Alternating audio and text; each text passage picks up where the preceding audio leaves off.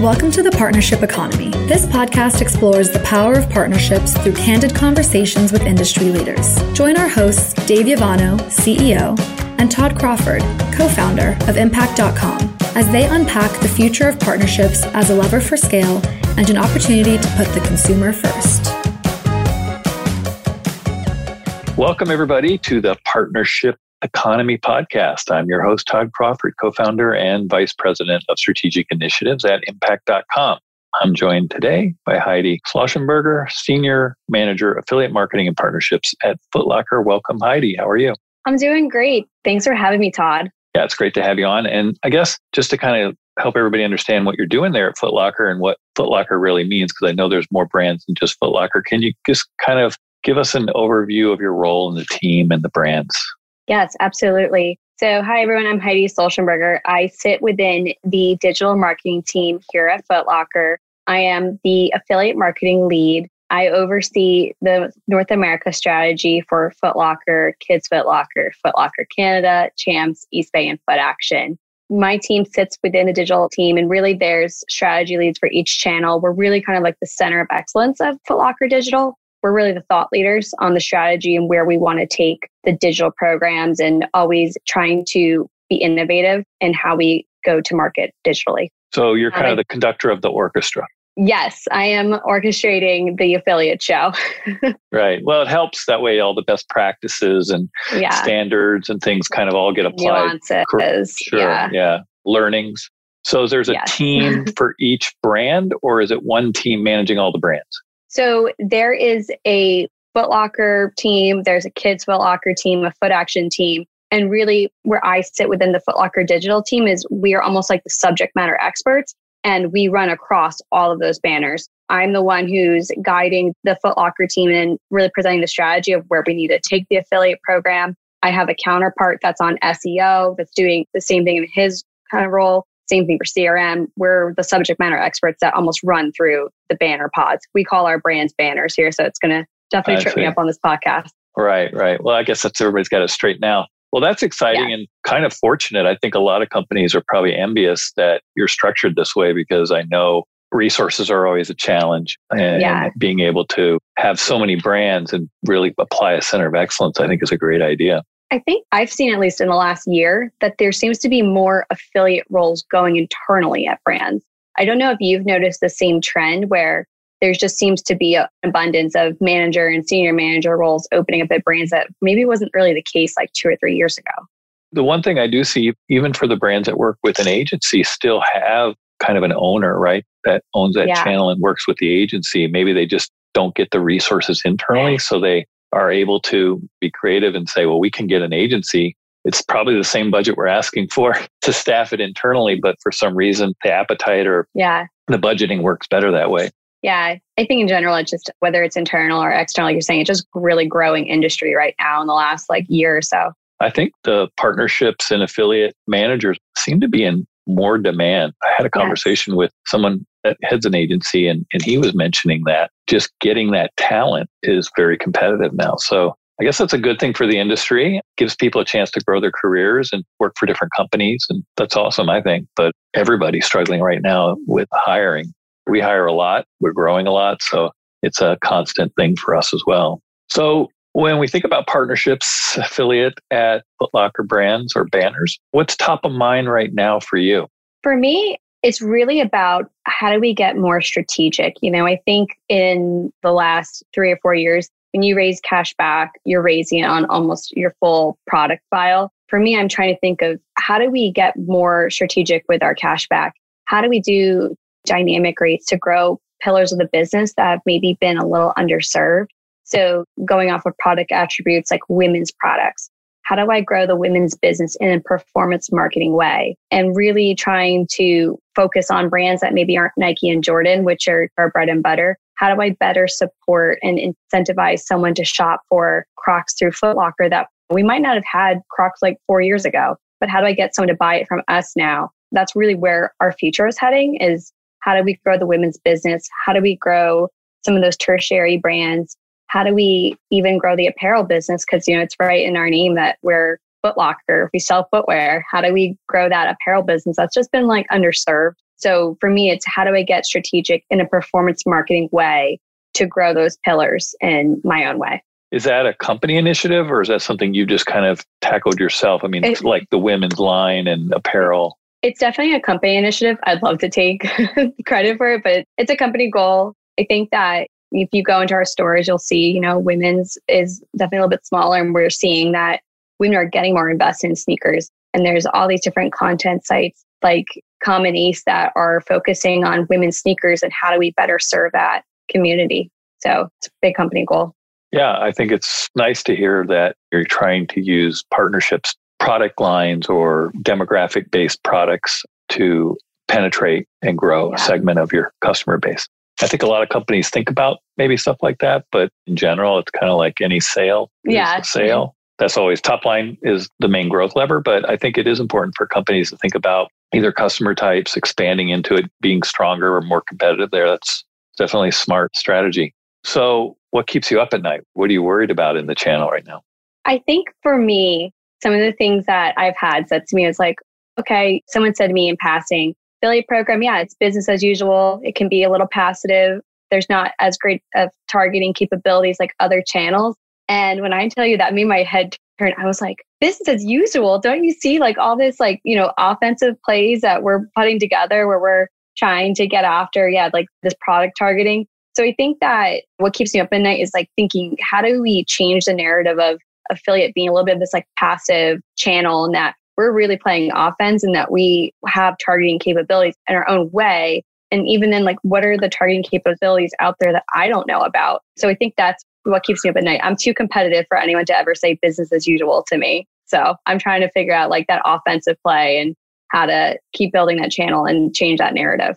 Well, I'm sure a lot of other people in the space hear that internally as well. And this yeah. is a good feedback or input. I think so many people are used to the Googles and the Facebook and programmatic, which to me I see as like a slot machine. You just put money in and it yeah. works. And it's very instantaneous. Like you can spend money today and see results tomorrow. Yet partnerships is something that you really nurture and develop and evolve. Takes time. Yeah. But the targeting isn't the same at the impression level. Like we only want to show this ad to women in a certain age or geo or education range what you're really doing is saying, well, we're working with a publisher that is a media company and it's 87% women, their readership. Yeah. So, of course, we're targeting more women than men. And this is a great place for us to get product reviews or any kind of placements, right? So, I think yeah. it's just kind of helping people yeah. understand where someone's stronger in targeting, air quotes. Yeah.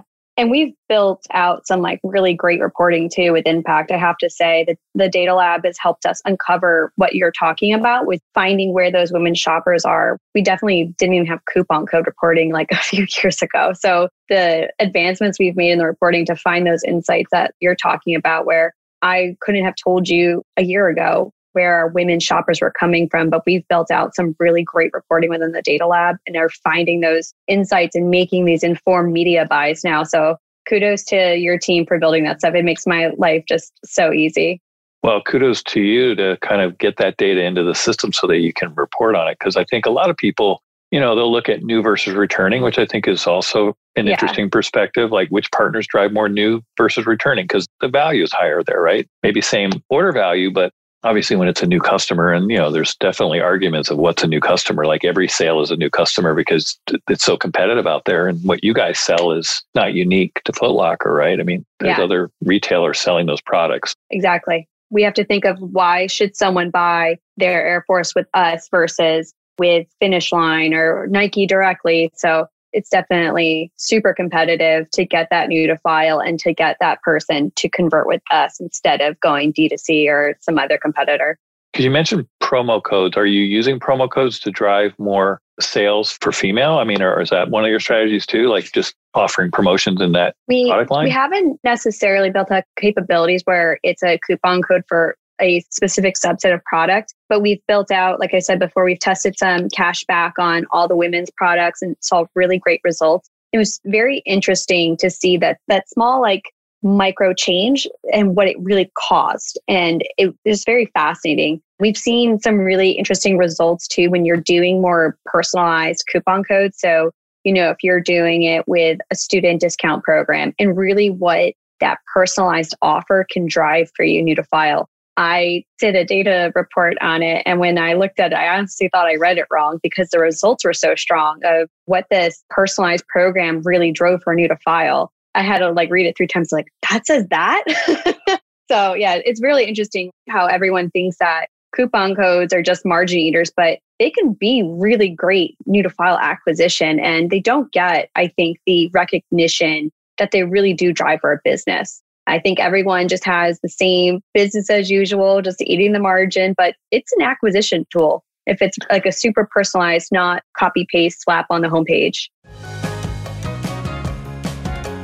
This podcast is brought to you by Impact.com, the leading global partnership management platform. Impact.com is your marketplace to discover and manage all types of partnerships, including affiliates, influencers, B2B partners, and commerce content publishers. Hear a lot of companies struggle with coupon driven promotions because yeah, I think it really kicked into gear back in 08 when the economy kind of went down with the mortgage implosion. And then people just started tightening the belt and wanting coupons. And it became kind of almost people became conditioned to it. If I see a promo code box in the checkout, I'm going to go look for one. But also, like you said, I think the key here is being strategic about it. Like, how can we use these to drive behavior that we want? I know historically a lot of people have used promo codes above an AOV, average AOV yeah. for the site to get the AOV up is smart, but you're saying you're doing it even a little bit more granular. Can you give an example of a promo code that elicited a result that you wanted? Yes. So we have a student discount program through our partner, Student Beans, and it's a private one where the students have to verify that they actually are in school with a .edu email. And so, you know, they can't be accessed on a RetailMeNot page or anything like that. So once they're verified, they can use on the site. So we've gotten it where it's like we can give it to certain subsets of groups. And again, kind of going back, like cashback's my new favorite thing to try and do that because I don't know necessarily like if we have the technical capabilities to say like, oh, only things on this landing page are coupon code applicable. But that's where I'm trying to get a little bit more strategic and with the cash back and just looking for those kind of private closed knit group coupons since we don't want everything always living on the homepage. Right. That's smart. All right. So let's talk about what industry dynamics have your attention right now? So I've really been paying attention to some of the buy now, pay laters. I think that they've totally just exploded on the market in the last like 18 months. That's one of the groups that we're seeing the most increases with. I think it's really fascinating because everyone immediately goes, well, oh, that's just people promoting bad spending behavior. Well, really, like there's other things. Like when we think of our target demo, it's a Gen Z, kind of millennial who might not have as much money it does help them afford these purchases. And they're trying to be smarter about maybe not taking all the debt on right away and spreading out their purchases. But we've seen some really great lift with them. And even looking at their AOV, I still think that loyalty will always kind of be one of the highest AOVs, but they're still up there. They're like second, third place. Like it's a lot higher than you would think because we're giving people options and the consumer just wants ease and different options and not necessarily always having to pay for things up front. So that's one of the verticals that really has my attention right now. I feel like we're seeing them pop up more and more. I want to say, isn't Amazon launching one soon? Or they're trying to launch one? I can't imagine that they wouldn't. You know, I mean, yeah, hey, they probably make more everything. money off of a sale yeah. that way. But I agree. I think it has, as you said, exploded in recent times. I think it became you know, at first people are like, why would I do that? I'll just pay for it. But then I think there was enough awareness that it existed. It wasn't on every 10th website. It started being yeah. on every fifth website. And people start yeah. saying, well, this is a viable option. Maybe during COVID, times are tough. I mean, to spread it over yeah. a few months to make the pay. It's not like you're putting it on a credit card. You're just making four easy payments, right? Usually is how it works. Yeah. And I think there is probably like, you know, a little bit of an APR if you miss payments. And really, I think that it's always existed, but not necessarily digitally. Paying for items on like layaway, that's nothing new. It's just now it's new on a digital scale. I had worked in a retail store before and we had people put expensive Ugg boots on layaway and come in and make payments. So I think it's just interesting that it's like digitized now, but it's always been around. It's just, I don't know if it always affected people's credit score. Yeah, it's interesting because layaway, you make your payments and then get the product with yeah, buy now, pay later, you get the product and yeah, pay later. So goods. it's even better to the consumer. But yeah, I see your point there. Anything else that is grabbing your attention?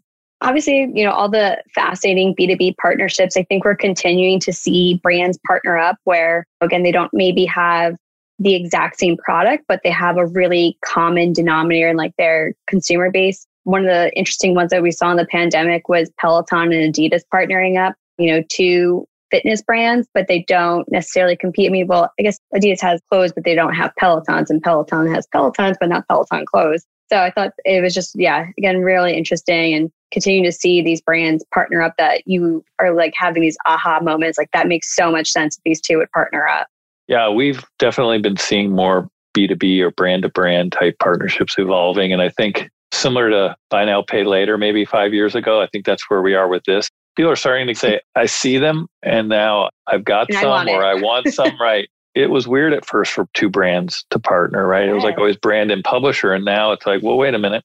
And where I see this is really, again, back to the consumer. It's benefiting them. Usually those combinations are synergistic to the consumer mm-hmm. as opposed to just another way of advertising to a customer, right? It's yeah, kind of a benefit. Definitely. I'm on the hunt for my first one. I have it in the works. I'm just hoping it all pulls through. So I'm really excited about that space right now. Well, I usually don't toot my own horn, but I know that you're a big fan of our data lab, and a lot of the listeners may not even know what it is. As opposed to me explaining it, I'd love someone who actually loves using it and gets value oh, yeah. out of it to maybe just explain what it is and why you like it. So the Data Lab is a customer mm. report builder. And what I really love about it is that years before, you would have had to go to impacts developers say like i want a customer report that does x y and z and there is a fee attached but now with the data lab i can do all of that at my fingertips and i can really build out these custom reports that really get super granular and solve some of my day-to-day business it's almost like I described it, a live Excel sheet where you can really manipulate the data. I've built out reporting to identify publishers who are driving non Nike and Jordan business for me. And I can really get down to what partners doing it, what are the products within there, and see where my opportunities are.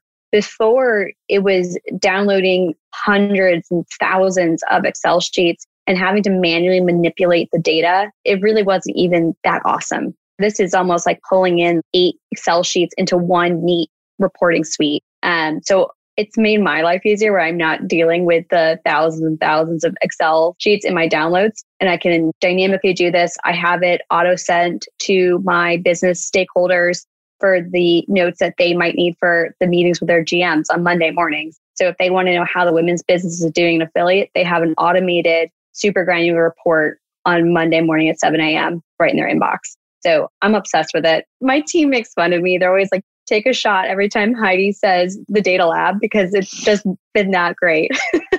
you can tell you're a data junkie, and I think that's really what this I product am. appeals to. I am that way yes. too. I mean, I love a good Excel spreadsheet with data yes. that I want to kind of look around and filter for and kind of find the needles in the haystack. But it is my, nice uh, just having it in a UI.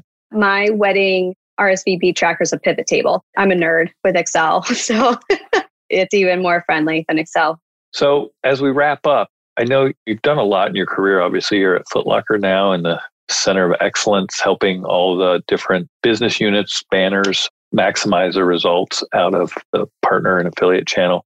Along your journey, who has been big influencers or mentors for you?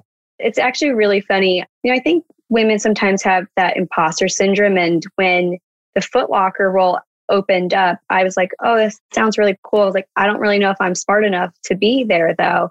And I don't know if you know her, but Jen Goodwin, who's at Honey now, she was my mm-hmm. manager when I was at the agency. And she was just like, Heidi, you're so smart. They would be blown away to have you. You don't have the years on the paper that they're asking for, but you can do everything and you'll slam dunk this. And I actually didn't apply. She went around and told the Footlocker team to interview me and to reach out. It was really interesting to like never apply for a role formally and to have your manager go out and say, you need to hire this person. And she just gave me that confidence boost. It was super influential. I love her.